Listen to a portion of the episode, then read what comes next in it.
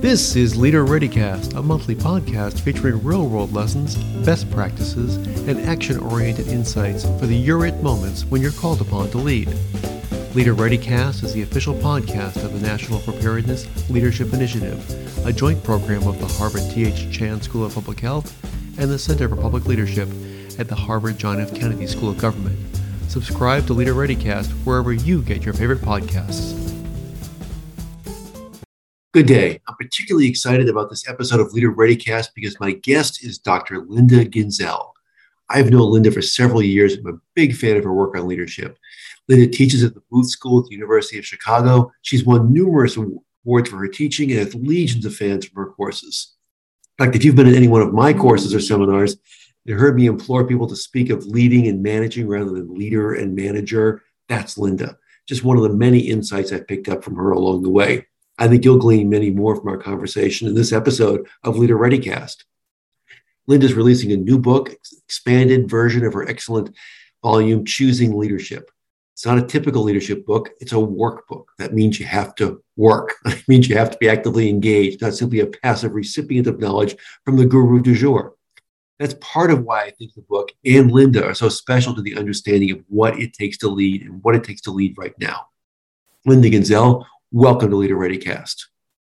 Oh my goodness, thank you. What a lovely introduction. I'm so humbled and honored by your kind and generous words. Thank you so much, Eric. And it could could be a mutual, you know, admiration society because you are really the leadership expert and, and I'm just so uh, honored by by uh, being a guest here with you today. Thank you. Well, my pleasure. And again, I think in the world of leadership, there's a lot of, shall we say, not particularly helpful content out there. So when there are mm-hmm. gems like your book, I'm like, okay, I want to grab onto it and share it with people because it really is something that can make a difference. Yeah, it's so interesting, isn't it? I part of the reason I had to write the book, I, I didn't, you know, set out to be an author. I, someone says, "Oh, author, Linda gives up." No, no, no, I'm not an author. I just had to write this book for my students because it's really hard to find. Um, I had a hard time finding um, leadership development, leadership material that that I actually could believe in and could teach and felt good about. I mean, there's so much out there, and and and you know, leadership. I mean, uh, well, anyway. So so thank you that that but that's why it was a it was sort of an organic event that I just had to create work work uh, this workbook and exercises and activities for my students and, and that's how that's why it's a workbook because it's actually from my classroom and from trying to help people develop their what I call courage, capacity, and wisdom. So the workbook, which is great, and then you've explained a bit about that. Why the title "Choosing Leadership"? So, Eric, I think you foreshadowed this um, answer already with your introduction when you said that you've been uh, working on the challenge that that I was given many years ago by my friend um, Rick Larrick at Duke University, where he's the one who challenged me to say instead of talking about leaders and managers as roles or people or whatever to start uh, talking about leading and managing as behaviors. And it's a lot harder than it seems like it should be. Um, just try it. If you know for the people listening just just try not to use the word leader. It, it, it's really difficult. Um, so well, if we don't use the word leader, then we have to substitute it with another noun. So um, that's that's for probably another question if we get to that. But um, the idea of verbs are so important, behaviors, right? So a lot of times people talk about attributes of leadership, or you know, uh, I don't know, critical. Uh, you know, aspects or attributes. And um, I try to get people to think about behavior, and choice is a behavior. So choosing leadership is the title because I actually do believe that leadership is a behavior, it's a choice, uh, it's different from managing. Uh, it's management managing is as important as leading.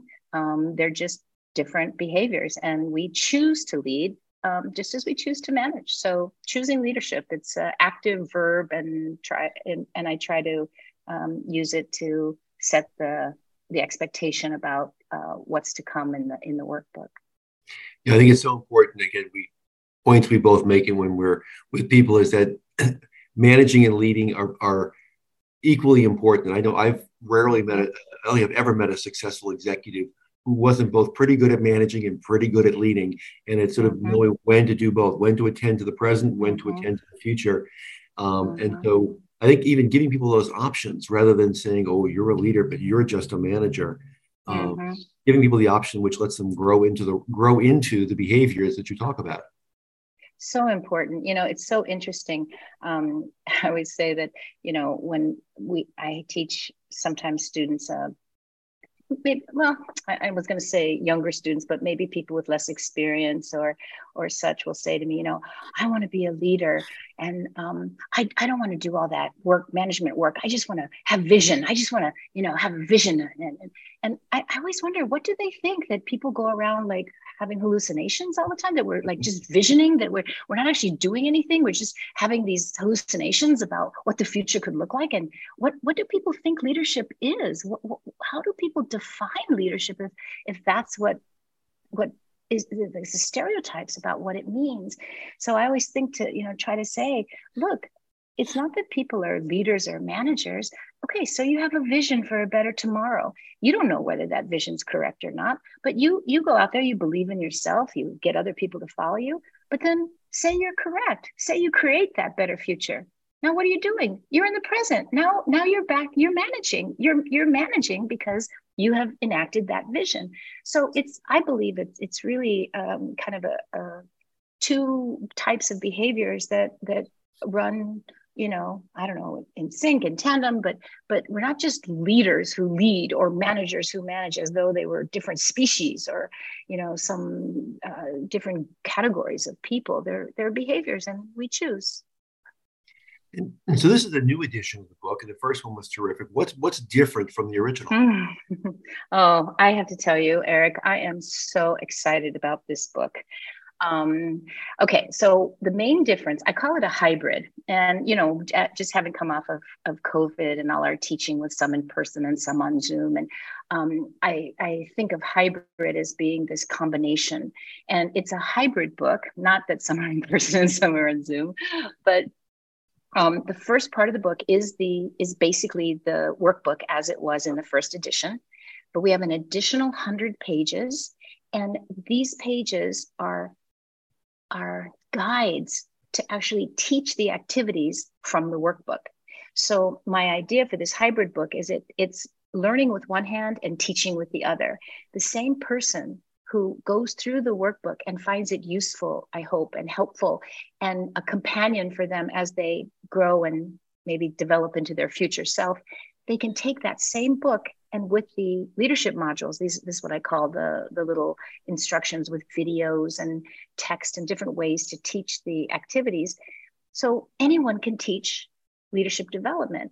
And and i mean that seriously. You know i think that um, a lot of people well you said the guru du jour right? A lot and it's fine. People can pay for a professor or you know go to go to school and take a class or or hear from a leadership expert and that's all fine. But what about what about our own knowledge? What about the knowledge and understanding of people around us? I think it's so important to value that to articulate that and and to share that with each other so that we can all what I call be wiser younger. So this is this is the idea. You teach with one hand, you learn with the other. It enables people to take the workbook and go out into their community, into their workplace, and teach others so that so that we can just grow collective wisdom. And that's why I'm so excited because it's a real uh, opportunity to make a bigger difference in the world, and that's what I want to do. And I think I want to pick up another thread here, which I think is very distinctive about your work, and I'd like you to dive into it a bit because so much of what we hear, what we read around leading, focuses on certain skills or uh, emulating certain attributes, and so the attributes thing has been around for a long time and makes mm-hmm. me a bit mm-hmm. crazy. But you, talk about, you talk about developing wisdom, finding courage, and building the capacity to know when to lead. How do you actually teach wisdom? How do you teach courage? I mean, how do you, how did you come around to this perspective of how you wanted to approach the work? That's hard mm-hmm. stuff. It is really hard, but it's worth it, right? So um, I really think that you know if people are willing to do the work and have the commitment, um, maybe needing long-term commitment, So uh, it's here's the answer. It all goes back to behavior. So let me start with courage. A lot of people. So I'm a social psychologist, right? And um, what that means is that, well, social psychology, uh, for people who might be interested in just knowing the difference sort of between social psychology and say personality psychology.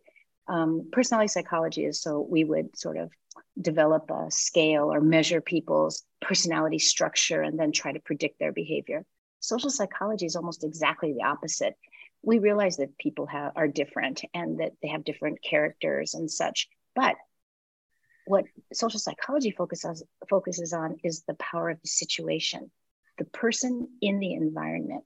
So, with personality psychology, people might say, oh, I'm not courageous. I, I, just wasn't born with much courage. Now, Eric, you know, he's really a courageous guy. Do you know all the stuff he does is so courageous? But me, no, I'm not courageous. To me, that's like a cop out. What do you mean you weren't born courageous? courage, maybe it's maybe it's an attribute that some people are born with more of it than others. But no matter how courageous you are, you can be more courageous if that's what you want to do.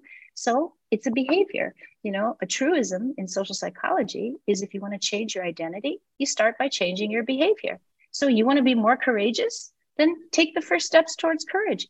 Do something small, set yourself up to succeed, take a small step. Then you'll get positive feedback, and that will will encourage you to continue to, to practice more courage, to try bigger steps, and then your identity will follow your behavior. So I really believe it's it's about courage and wisdom, right? What about wisdom? You know, wisdom isn't just information or knowledge. Wisdom is our perspective on that in- information knowledge. Wisdom is our ability to use that information knowledge in a context different from what we learned it in or or in a different place or time and so it all comes from behaviors and but it it has more to do with understanding the application in different contexts and so i say across time and space.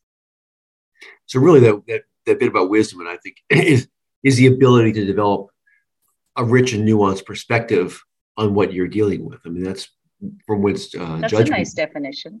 whence mm-hmm. judgment arises. And that does come from experience but it also comes from open, opening yourself up to to personal growth and and understanding you know, yourself and the world around you Mm-hmm, um, mm-hmm. And very you know, much so. Your and the roots in um, social psychology, I think, are very interesting. Because it does bring it to behaviors, and you know that's what I've seen. We we we spend a lot of time in organizations worrying about the structure and sort of getting the perfect structure in place. And certainly in the world of, of crisis, where I spend a lot of time, there's a, a huge amount of structure which people think sort of solves all problems. Um, which you know, structure is not a bad thing.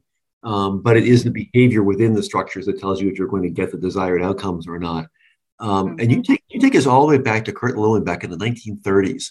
Um, sort of the roots about you know changing people versus changing context and changing behaviors. So explain a little bit about where this all comes from.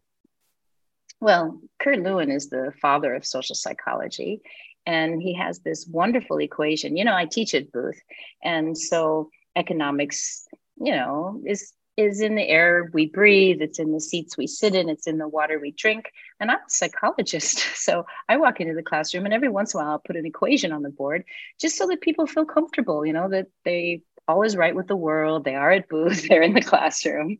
And um, this is uh, the equation I use from uh, Kurt Lewin.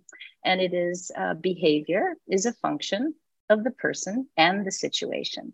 Now, I mentioned personality psychology before, and personality psychology, the equation would be behavior is a function of the person. And it would not pay attention to situation or environment or context. I think leadership is highly contextual. And so we have to think about how is our behavior affected by the situation, by the context that we're in.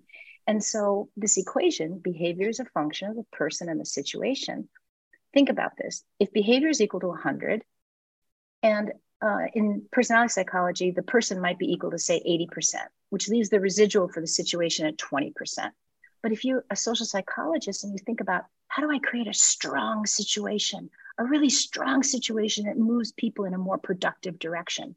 Well then the equation is behavior is 100 the environment of the situation is something like 80 and that leaves the residual for the individuals, which means that more people will be moved in the direction of a strong situation than a weak situation and independent of their personalities or independent of their individual characteristics. So I think this is an incredibly useful and, and um, practical um, way of thinking and and i think it's i think social psychology is the most important discipline for executives i really do i just think it's so powerful so such a powerful way to think about changing behavior by changing the environment and of course changing the environment changing the situation is a whole lot easier than changing people people don't change people don't change right. easily yeah no, i mean uh, yeah i was gonna say we continually see like if we just if we just pour enough stuff into individuals, the system will change or we'll get we'll get better outcomes. But no matter how much we pour into individuals, they only change so much, and it's much easier to change the situation. Right, because think about it, right? What's in the situation? Other people, that the team, the group, um, the uh, incentives, uh, numer- um, monetary or non, um, the nature of the work itself the task itself which can be changed and can be can be you know segmented differently or allocated differently and uh, etc but the most important thing is you. Like right now eric you are the biggest part of my situation. You've invited me you're asking the questions your behavior moves mine. We're i'm following your lead because you're right now the biggest part of my situation. So people, I, I don't believe that executives appreciate fully how much other people's behavior is a contingency or a or a reciprocity of their own. And there's a contingency between what you do and what you get.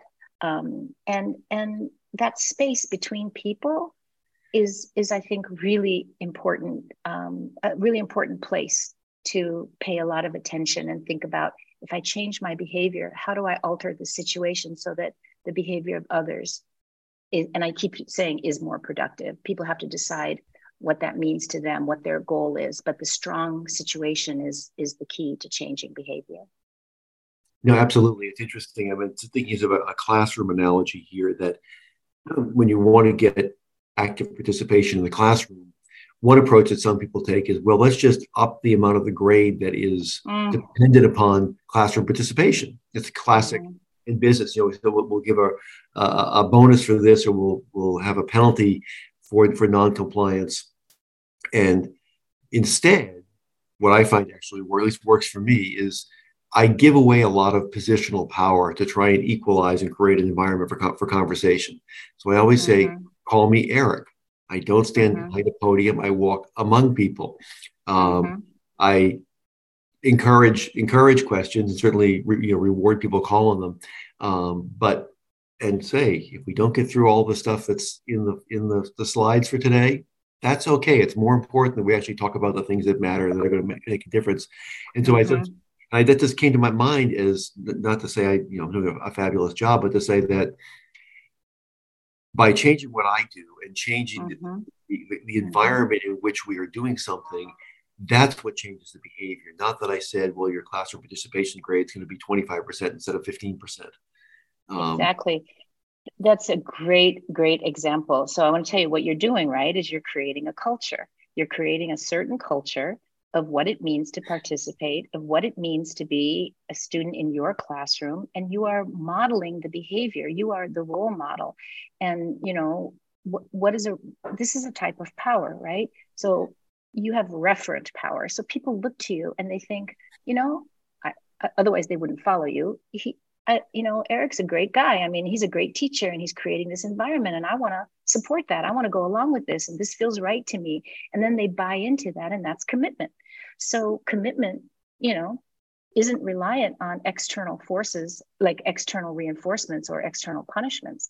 The other thing I want to say is that, of course, you're changing people's behavior when you up the percentage of their grade, but you might be getting frequency. You're probably getting frequency, and that actually reduces generally the quality of the learning for all because people just are trying to fight for airtime and they aren't necessarily saying things that are really important. They're just trying to get participation points.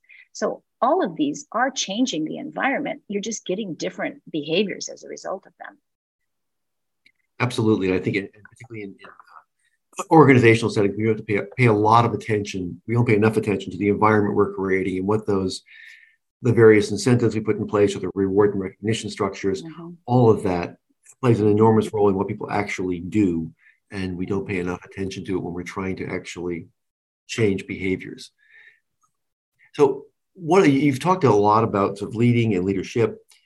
And one of the things I find really interesting about your work is that you encourage your your students, your exec ed students, or students at Booth to to come up with their own definition of leadership and so often, you know, I find either people want to know what, well, you know, hey, you wrote the book, what's your mm-hmm. definition of leadership? Or, you know, I read this quote someplace and this is so I've been carrying it around in my back pocket. Mm-hmm, um, mm-hmm. Um, you want them to develop their own definition of leadership. Why is that important?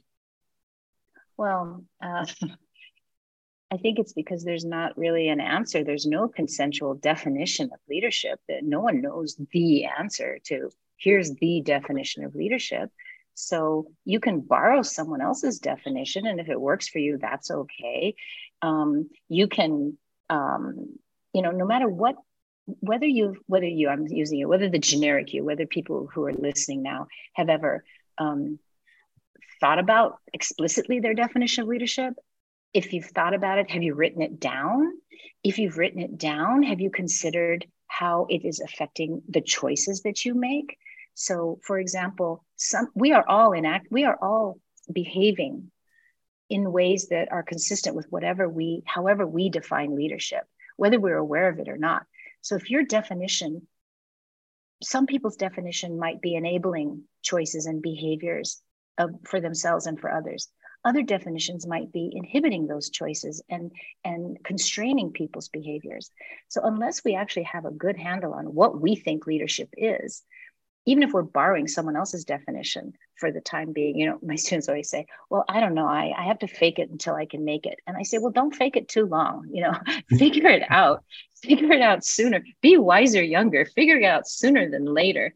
You know, when, when I said that you're a role model for your students and you have referent power, well, referent power is like charisma right? Referent power is what gets people look to you and they say, wow, I want to be like you. And they watch you and they observe you and they start learning from you. This is what charisma is. What is charisma? I think charisma is a really not a very useful concept. You know, people always tell me, oh, well, you know, I don't have charisma. You know, I, am not like, uh, you know, fill in the blank, whoever is your most charismatic ideal. And you're never going to be that charismatic ideal, but that's not the goal. The goal is to figure out what it is about you that makes other people want to follow you, believe in you, trust in your vision of a tomorrow, of a better tomorrow. Because you don't know if you've never been to the future. You don't know whether it's there, your vision. So you have to believe in yourself. And then you might be taking these people over a cliff. They have to believe in you too.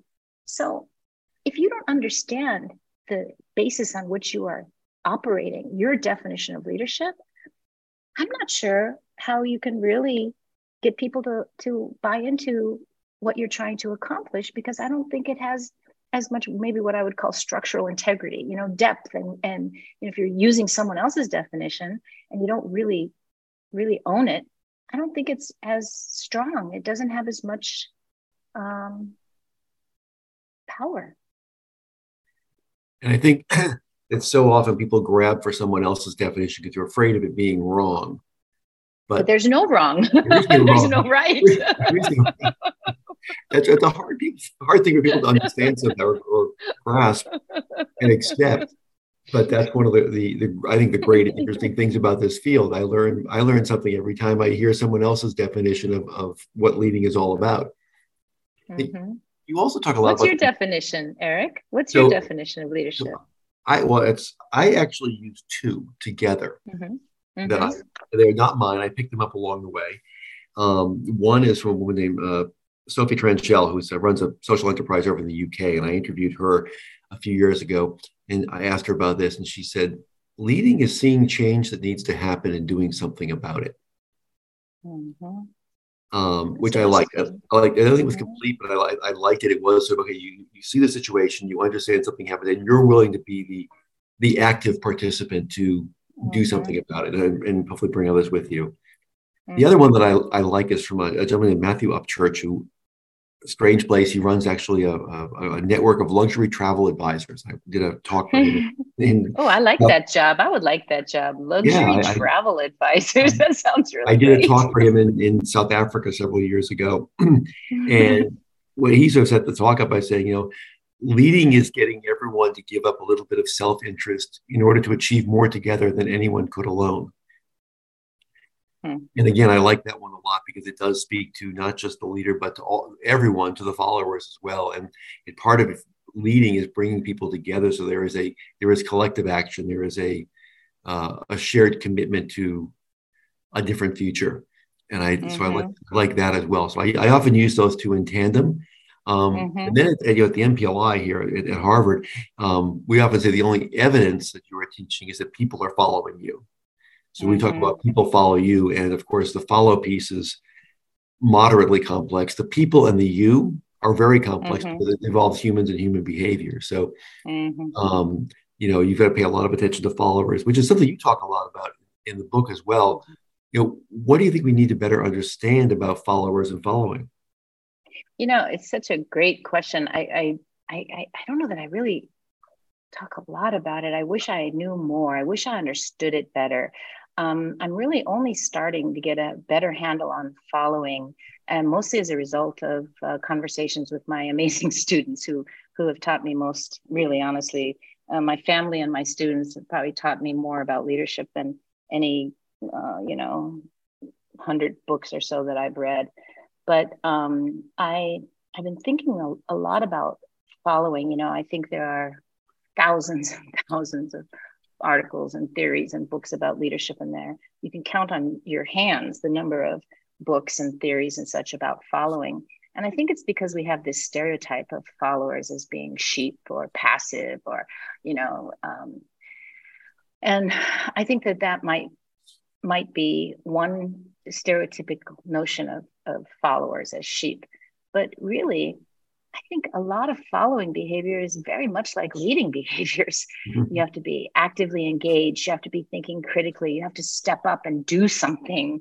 And um, so I've been talking a little bit with my students about following. And so some of them tell me that you follow when you are not sure yet what the change is that you want to make. And so you're following in order to learn and get to a better place where you know because why?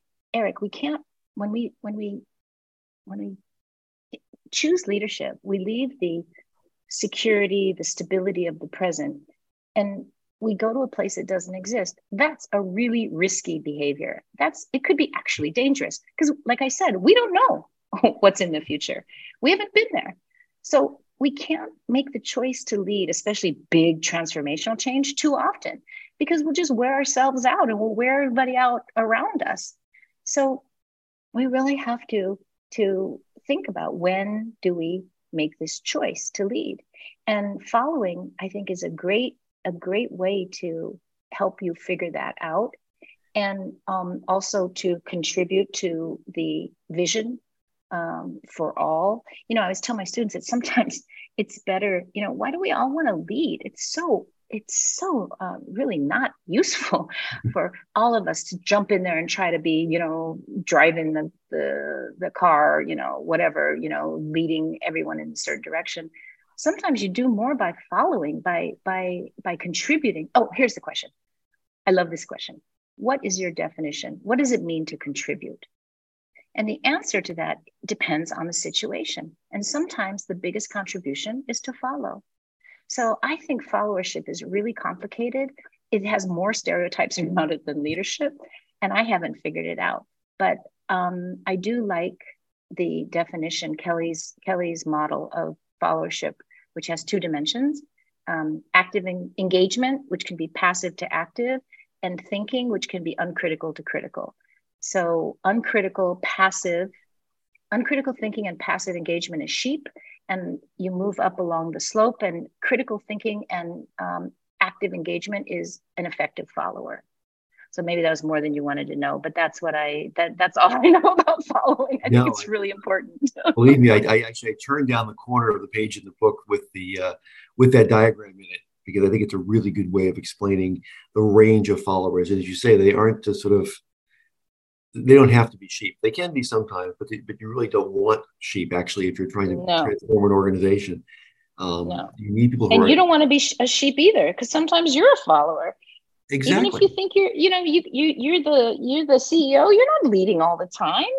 You're not. A lot of times you're managing, and, and a lot of times you're following. We just don't think of it that way because of the stereotypes around what that word means. And, and that's why I think it's so important where we started about talking about behaviors and talking about leading and managing, because you know so often we think of leader as a status position, and mm-hmm. that's something that you so you aspire to that you want to be a leader. God knows we are pitched that every day, all day, every day, um, from various sources. I'll be a leader, and right now you said you're you are following me in a different situation. I may be following you. You are the leader. I'm mm-hmm. the follower. Mm-hmm. I think we work best that doesn't affect the status of any one of either one of us. It's just we are playing different roles in the situation. And mm-hmm. if you can, if your greatest contribution here is to follow my questions, that's great. That's how our, the listeners get the most out of this conversation. If in a different situation I'm following you, that's what we want to do as well. And that doesn't demean either one of us or elevate either one of us into some sort of lofty place yeah it helps us accomplish our goals. So as as you with your you know one of your definitions of leadership it's like you know together we're doing something that we couldn't either one of us couldn't do alone individually. So can you imagine this podcast without a guest it would yeah. be a lecture, right? You'd right. be lecturing, which is fine. You're you're an amazing lecturer, I know, and so that would be fine. But it wouldn't be a podcast, and it's not the goal that that you have for this series. So so I think it's uh, really important for people to think about leading, managing, and following, and not just to think that other people follow. We also follow. It's one of the behaviors that we can choose alongside leading and managing. We've talked a lot about the situation, and certainly the situation for many people these days is quite turbulent. We've got a lot going on in the world. We've got craziness in the markets right now. Those who choose to lead have to cope with a lot of disruption. Sometimes they're causing the disruption, but certainly a lot of ambiguity because the future is uncertain. But what advice do you have for them? Hmm. Well, I want to tell you, um, well the advice is to learn how to create your own structure but that's too abstract. So let me let me back up a little bit. Um, you know some years ago one of my executive mba students um, got a big job and like a you know international uh, talent search agency job. And um, she said to me you know linda you know what these companies are looking for? They're looking for executives who can manage ambiguity and they can't find them now, this was, you know, maybe five years ago. So this was before COVID. So if you want to talk about how much more uncertainty, how much more instability, you can just multiply that, right? Magnify that number. So I was thinking, you know, I'm part of the problem. Why is it that they can't find executives who can manage ambiguity? I, you know, how many thousands of executives I've taught in my life, and think about you, Eric, you too, right? So, what am I doing wrong that doesn't help my students to be able to manage ambiguity? So, I started changing the way that I teach. And I, you know, the reason, so here's the thing when we have structure, there's no ambiguity. So, in the classroom, the professor gives you a rubric. They say, here's the assignment, here's what you need to do, you know, here's, you know, here's the framework, you know, it's due next week. Well, smart people can follow a framework. I mean, that's not hard. You just fill in the blanks with the readings, with the knowledge, whatever. But when you're not handed a rubric, when you're not handed a framework, that's ambiguity. So in the real world, we people don't generally aren't handed a framework for how to structure the concepts. What are the most important things to pay attention to? What data do we need? So I started teaching my students to create their own frameworks, and this is in the workbook too. We have um, how do you create a vicarious learning framework? So, how do you learn by observing others? What do you want to learn? What are you going to collect? Who are you going to talk to? What creates your own structure? So, the way to manage ambiguity is to create your own structure. And then once you get once you get uh, practiced at creating frameworks or structures, it will become second nature to you. It's a way to organize data and to organize your thinking more efficiently, more effectively.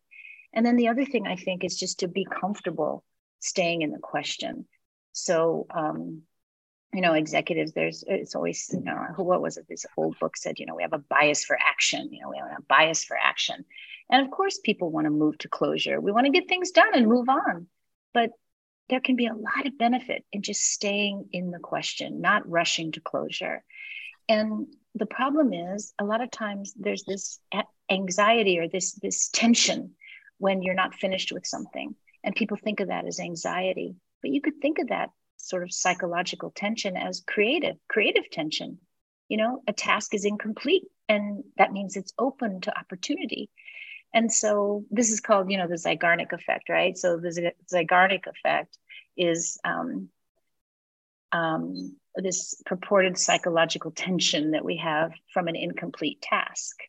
And by harnessing that tension, you can better deal with ambiguity. You can better, you can be more comfortable in ambiguity while you're creating the structure in order to manage it. So it's both the feeling of, of kind of anxiety from the lack of closure and the lack of um, now, um, you know, more certainty, that we need to understand and manage and the process by which we're able to reduce that ambiguity and and to um, to be able to do the work that needs to be done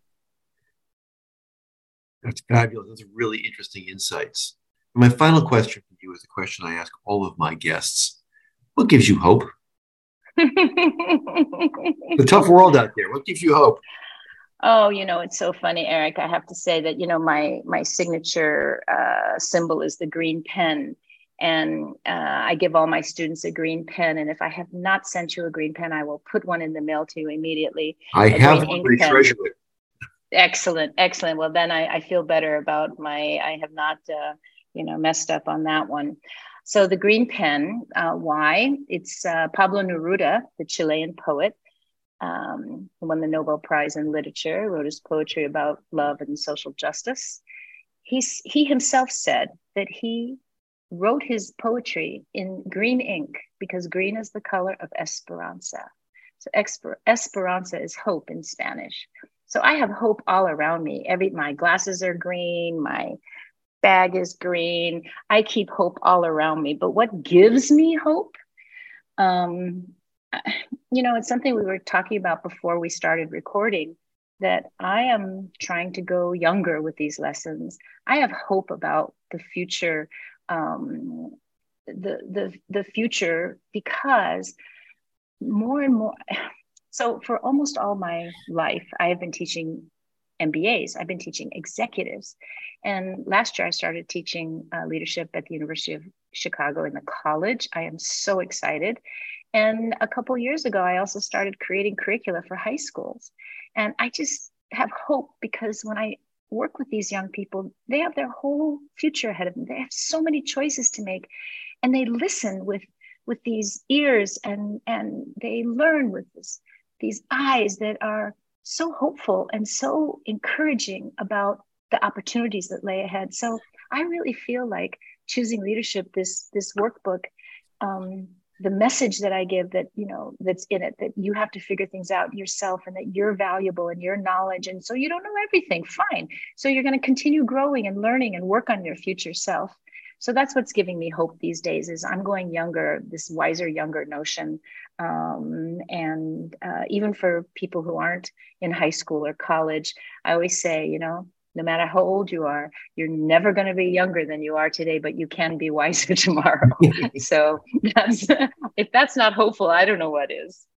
Oh, that's a great thought, a great way to end this this episode. Thank you, Linda Ginzel, for joining us. To all of our listeners, I encourage you to go get your copy of Choosing Leadership, the new edition just out. It's well worth your time and effort.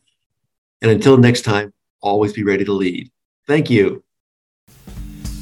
This has been another episode of Leader ReadyCast from the National Preparedness Leadership Initiative.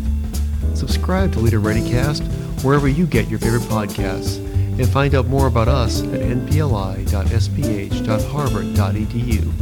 Follow us on Twitter at HarvardNPLI. Thanks for listening and be ready to lead.